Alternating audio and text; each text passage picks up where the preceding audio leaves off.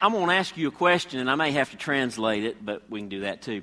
What gets your dander up? Y'all tracking with me? My wife had never heard that, so I thought I might better just take a minute. Does everybody know what I'm saying? Anybody, can, anybody not know what I mean? What gets your dander up? Now, I don't know exactly what it means, but I mean, I know what it means. I just don't know exactly what dander is. And I tried to look it up, and I couldn't even figure that out. Somebody said they thought it might have come from when you get aggravated and angry, you pull your hair and you shake loose the dandruff and it falls on the floor. I don't know if that had anything to do with it or not. But the real question is what gets you riled up as a Christian? What are issues that are quick, that you're quick to take a stand on and get vocal about? Go ahead, holler some out. Abortion? Boys and girls' bathrooms.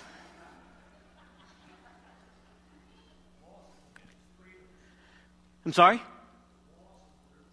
Loss of religious freedom, okay. All these are good. Nothing wrong with any of those unless. Hear people take the Lord's name in vain? Okay. Those things are all good. Amen.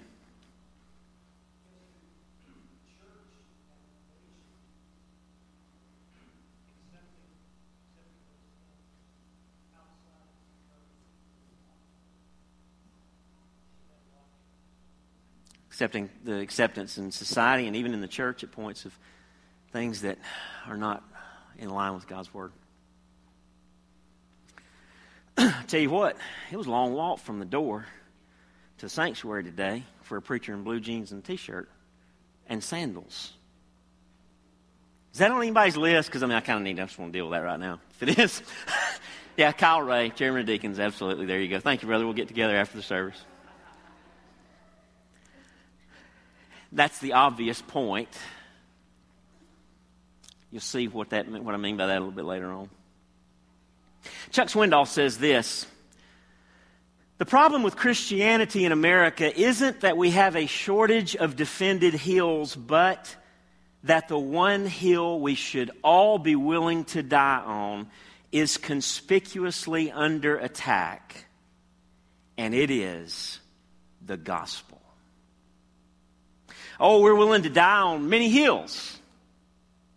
And many of those hills are good, and we need to stand for the truth of God's word. But it seems that too often we foolishly ignore the one crucial hill, the purity of the gospel by which we have been saved, that cannot be compromised.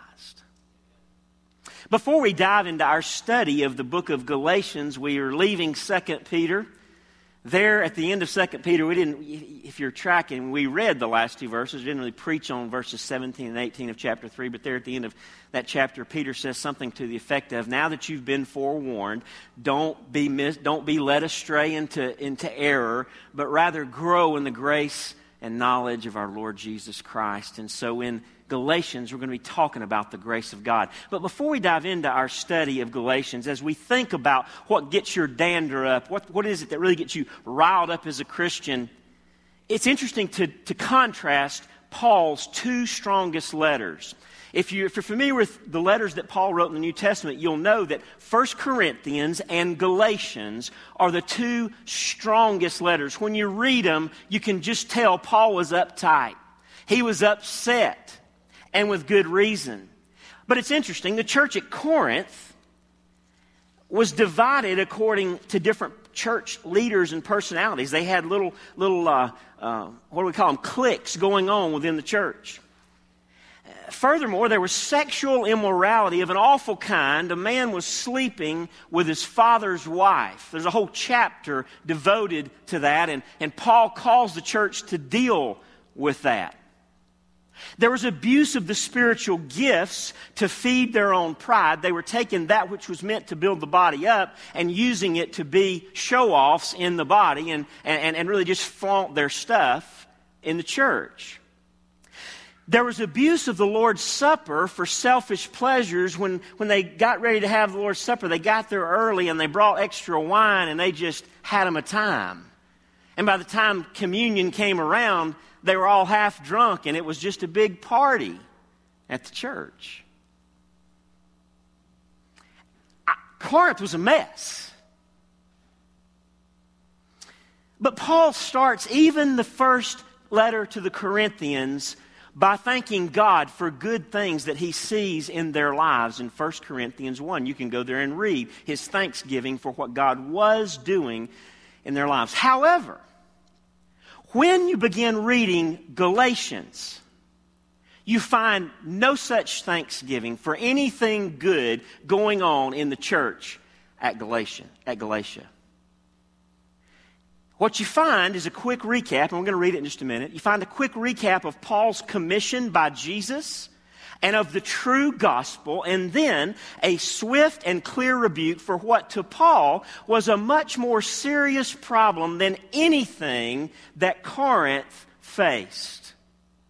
Paul makes it explicitly clear in Galatians 1, verses 1 through 10, what should get our dander up.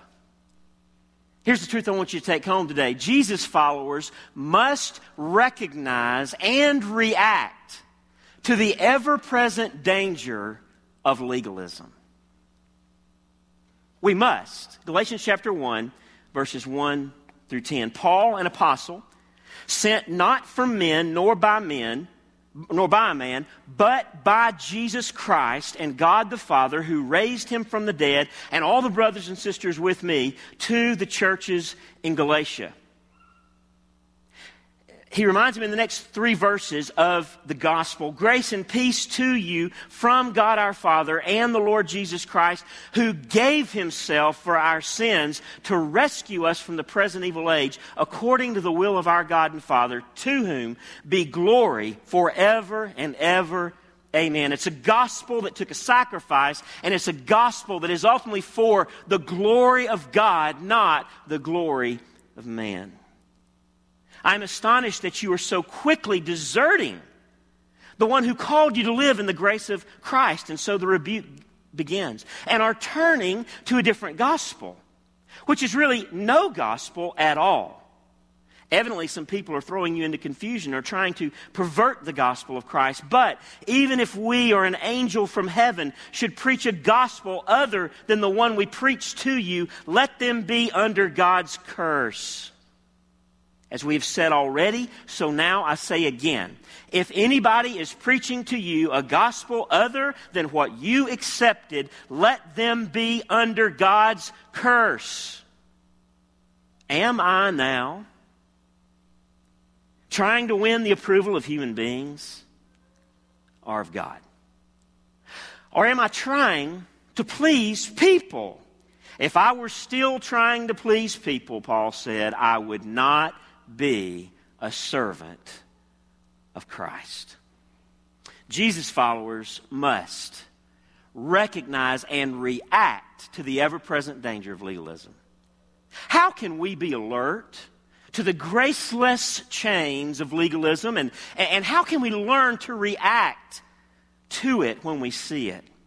Well, we can do that by taking note of Paul's response to the Galatians return to works religion here in these verses. First of all, notice with me in verse 6 Paul's amazement. I am astonished that you are so quickly deserting the one who called you to live in the grace of Christ and are turning to a different gospel. Remember verses 3 through 5, the gospel that he had just preached to them. He'd been there personally. He planted this church. He, he shared the gospel with them. And, he, and it was the gospel of grace and peace to them from God our Father and the Lord Jesus Christ, who gave himself for our sins. You see, it was a, uh, there was a price paid, the death of the Son of the living God, who gave himself for our sins to rescue us from the present evil age according to the will of our God and Father, to whom be glory forever and ever. But you see, the Galatians had begun to buy into the lie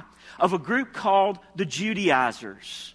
False teachers who said, yes, Jesus is the Messiah and we must trust in him, but for a person to be saved, he must be circumcised.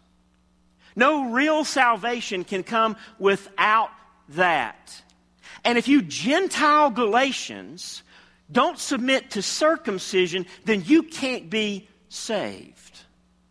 There's something Jesus did, but there's something you must do if you're to have salvation. So said the Judaizers. And the Galatian churches began to buy in. They began to, to listen to these false teachers and they began to reason in their own minds well, I mean, they're right. It's, circumcision was in the Old Testament, circumcision was the mark of God's people in, under the Old Covenant. Maybe they're right. Maybe we need to follow suit. To which Paul responds, I can't believe it. You got to be kidding me. This absolutely blows my mind. What in the world are you thinking? This is an epic tragedy. How could you do this? That's the sense of verse 6. You see, their legalism was an active turning away. It wasn't a passive slide. They had been taught the truth. They had even, no doubt, based on Paul's other writings and what he'll say later in this letter, they'd even been told they didn't need to be circumcised, that they didn't need to keep the law. And he's astonished. Get it straight. Their legalism was not a turn away from a system of religion but from God Himself. Did you see it in the text? I'm astonished that you are so quickly deserting not this set of truth, this, this, this body of information, but the one who called you to live in the grace of Christ. When, when you and I, you or I, walk into the realm of legalism, we turn our back on the God of all grace because he calls us to live in relationship with him through the grace of Christ alone. You see, you cannot pollute the grace, uh, God's grace, by adding required works to it without forsaking God himself. You know, I believe if we were to look around and listen to one another a little more closely, we might find a whole lot more legalism in our hearts and maybe even on our tongues than we'd like to think. And by the way, we ought to always be on the lookout for the ungrace, the non grace of legalism. And when we find it, like Paul, we ought to be shocked. And we ought to say so. Notice, secondly, Paul's answer.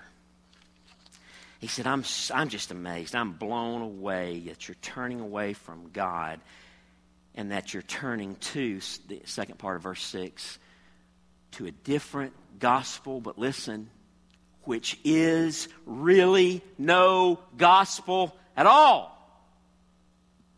Evidently, some people are throwing you into confusion and are trying, see it, to, pre, to pervert the gospel of Christ. They're not just modifying it innocently, they're perverting it.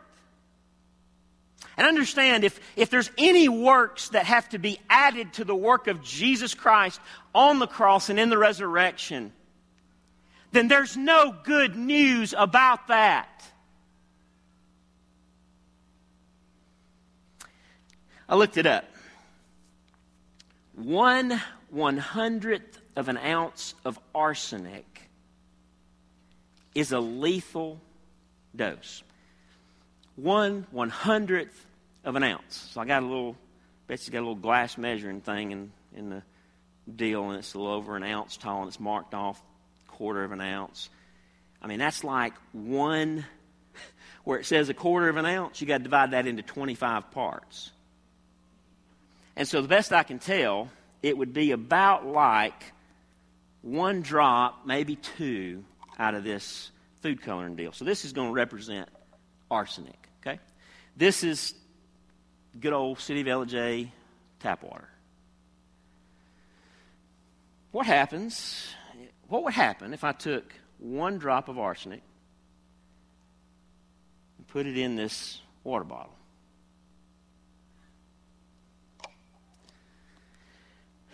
I mean, I don't, this one doesn't tell me, but I'm guessing that's about a liter of water in one drop of arsenic. I mean, can any of you tell there's yellow in that? I can't. I don't know how. Can you, can you see it? Okay. But I mean, it's not that yellow, is it? Just kind of barely yellow.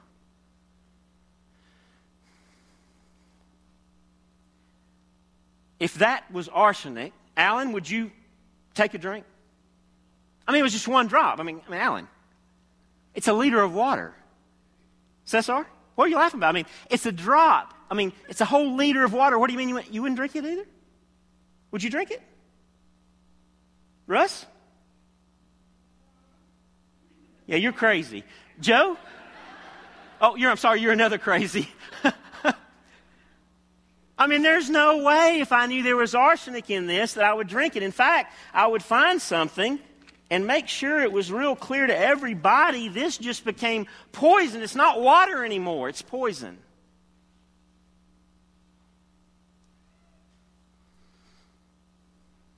Legalism is not an innocent variation, but a deadly perversion of the gospel.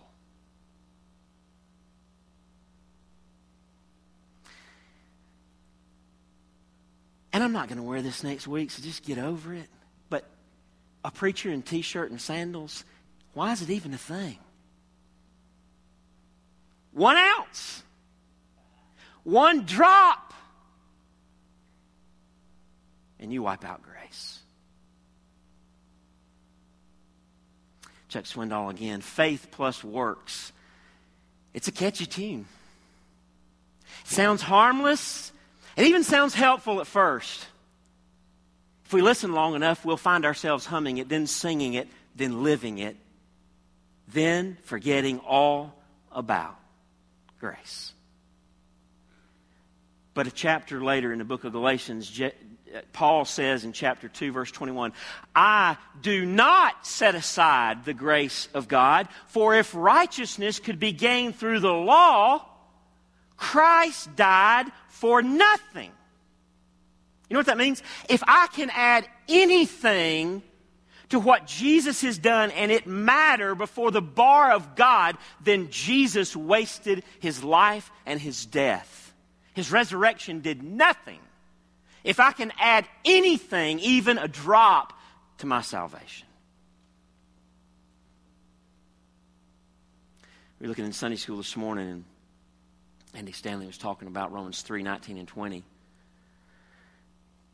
Why did God give the law? He never gave the law to be the way of salvation. That was never his intent. The Jews thought it was. There's sometimes that we as Christians act like it was, act like that it is.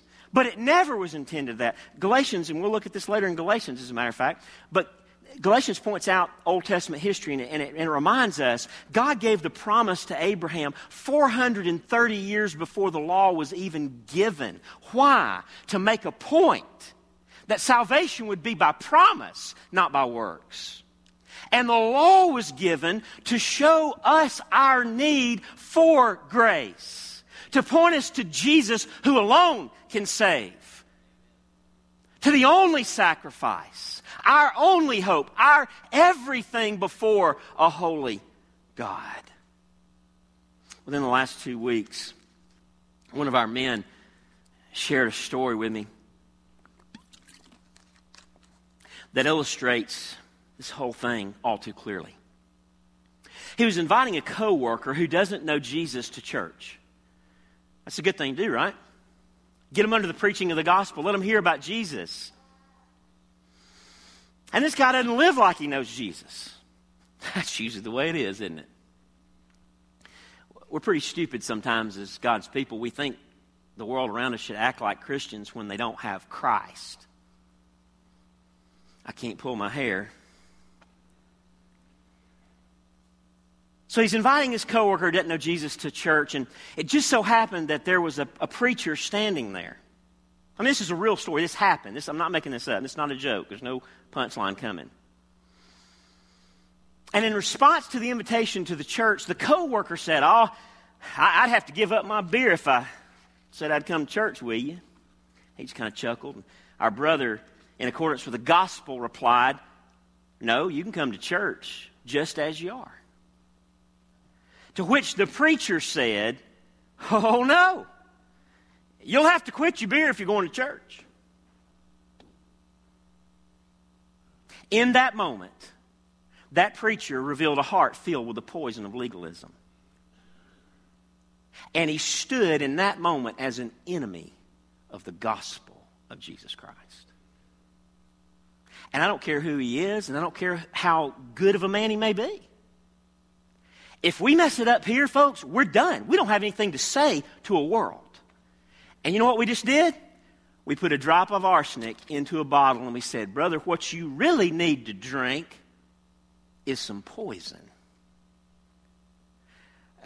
You know, let me tell you something. That beer he's drinking ain't nothing compared to the legalism that preacher tried to shove down his throat. Y'all all right? I mean, you knew it was going to get wild if the preacher comes in sandals. Amen? You see, we should be amazed to hear that a preacher put up such walls to the free grace of God in Jesus Christ. And hear me, we should react to that. The good news of grace is this Jesus alone plus nothing. Jesus alone minus everything. That's the gospel. Hear me, if what you call the gospel is not 100% grace, in Jesus Christ with nothing added and with, and with everything else taken away, then you have no gospel at all. Because if it depends on you, if it depends on me at all, we're hopeless. And we will be eternally damned. Thirdly, notice with me Paul's anathema. You say, his what? Well, it's the Greek word for curse, and it's an A. And I'm doing A's this morning. Verses 8 and 9. But even, how, how strong does Paul feel about this? But even if we or an angel from heaven should preach a gospel other than the one we preach to you, let them be anathema. Let them be under God's curse, as we've already said. He, he, he's writing a letter, so he just has to write it again. He can't say it again because he's not there. This is his version of repeating himself in the letter. As we've already said, so now I say again if anybody, that's us, an angel from heaven, any other preacher, anybody is preaching to you a gospel other than what you accepted, and by the way, they were the Judaizers, remember? Let them be under God's curse. Paul says, if, if, if you get anything but grace from me, let me be accursed. If you get anything from, but, from grace, but grace from an angel from heaven, let that angel be accursed.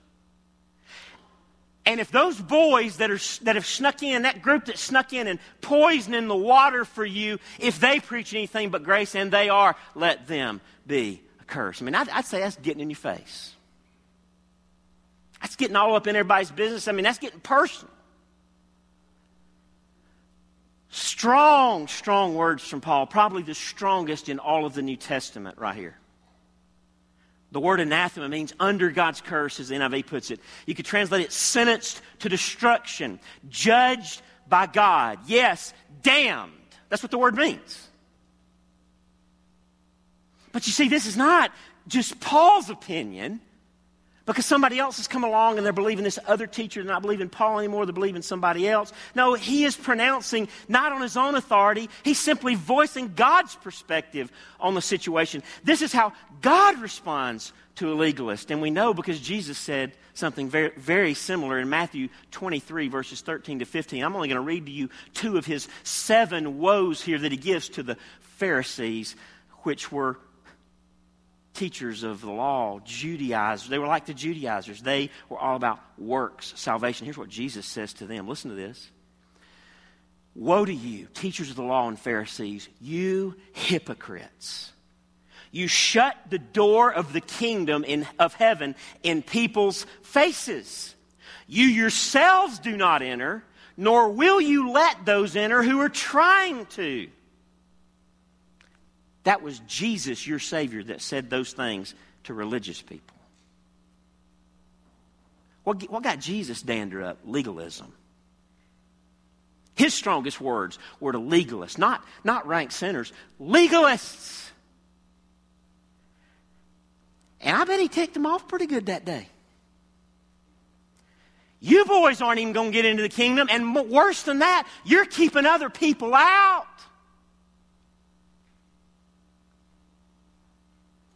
Woe to you, teachers of the law and Pharisees, hypocrites! He says it again. He says it seven times, by the way. Woe, and calls them hypocrites. You travel over land and sea to win a single convert, and when you have succeeded, listen, you make them twice as much a child of hell as you are. Hello. Wow. Did you know Jesus said this stuff? There's five more, but we're not going to read them.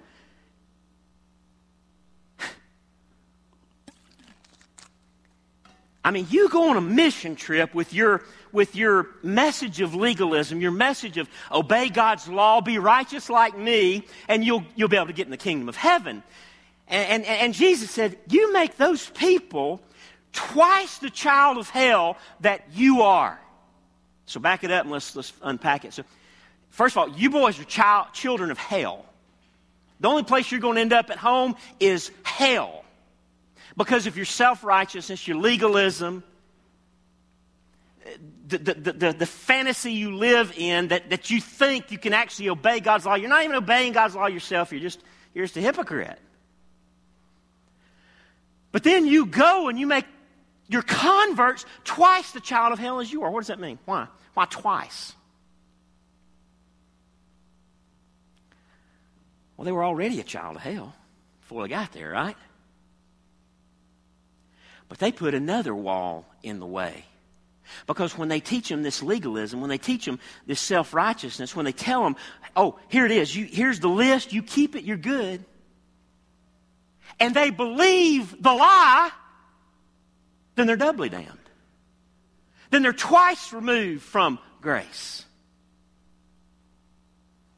Legalism, along with the one who perpetuates its poison, are under the curse of God, damned in the lies of works religion. That's Paul's anathema. Fourthly and finally, am I now trying to win? This is, excuse me, Paul's aim. What's he all about? What, what, what's, what's driving Paul in, in, all this? I mean, this is, this is stout stuff. What, what's, what's in his heart? What's moving him to talk like this? Verse 10 Am I now trying to win the approval of human beings or of God? Or am I trying to please people? If I were still trying to please people, I would not be a servant of Christ, says Paul. What's Paul saying?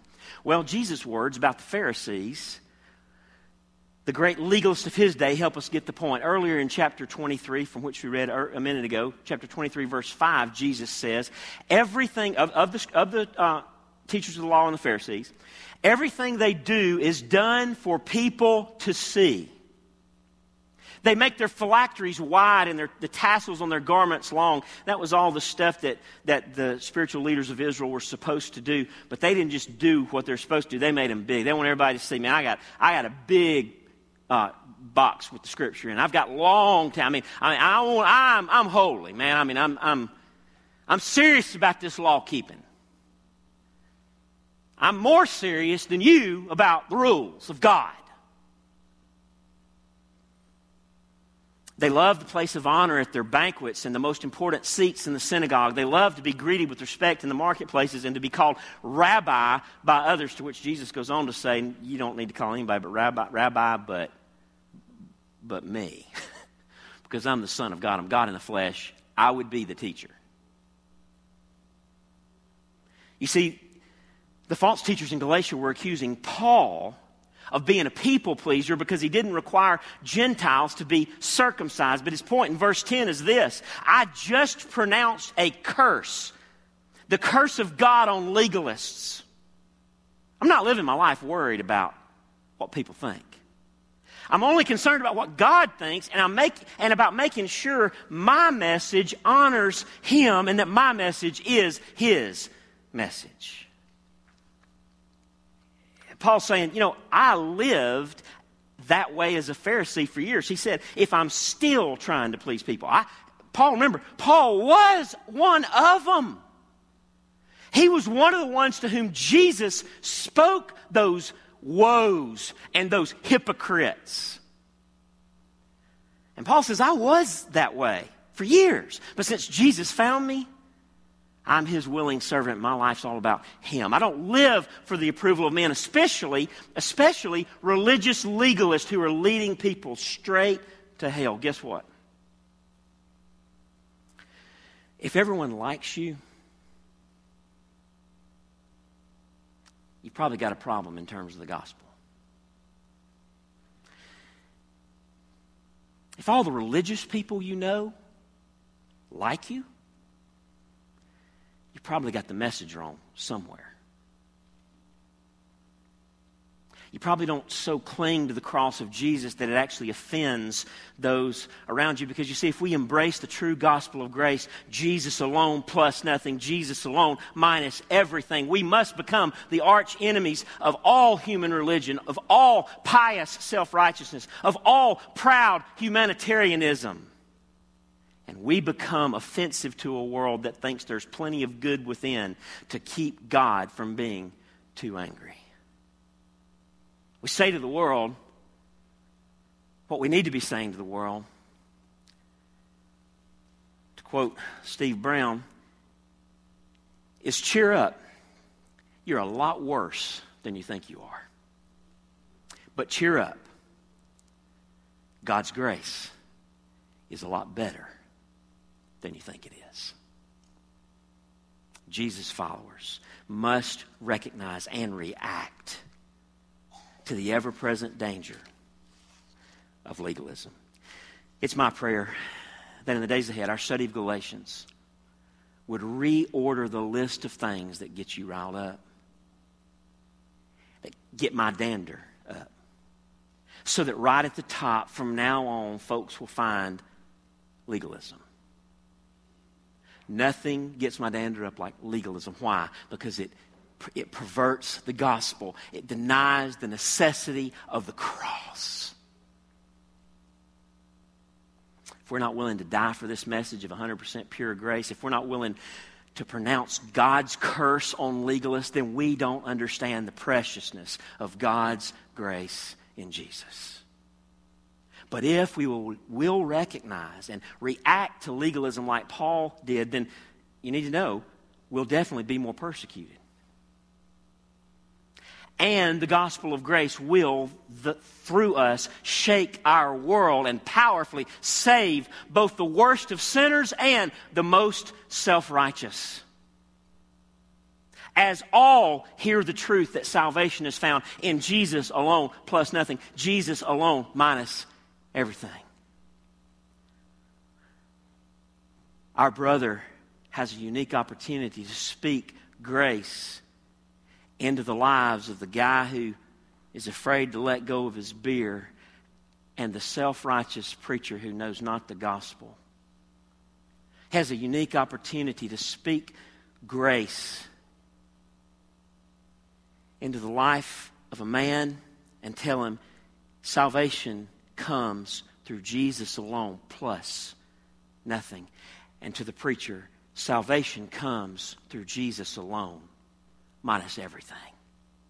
And all the good you think you've done is filthy rags before a holy God. You have that opportunity. I have that opportunity day by day. This morning, as we prepare to come to the Lord's table, are you, am I, relying on anything except Jesus for our acceptance before God this morning? That's the, that's the question for believers. That's the question for unbelievers in this room this morning. And you see, it is repentance, turning away from that self reliance, which is what it ultimately is, no matter what you may try to depend on your works, where it's just you're really relying on you. Repentance, not proper behavior or even holiness, is the doorway to grace. You know how you get grace?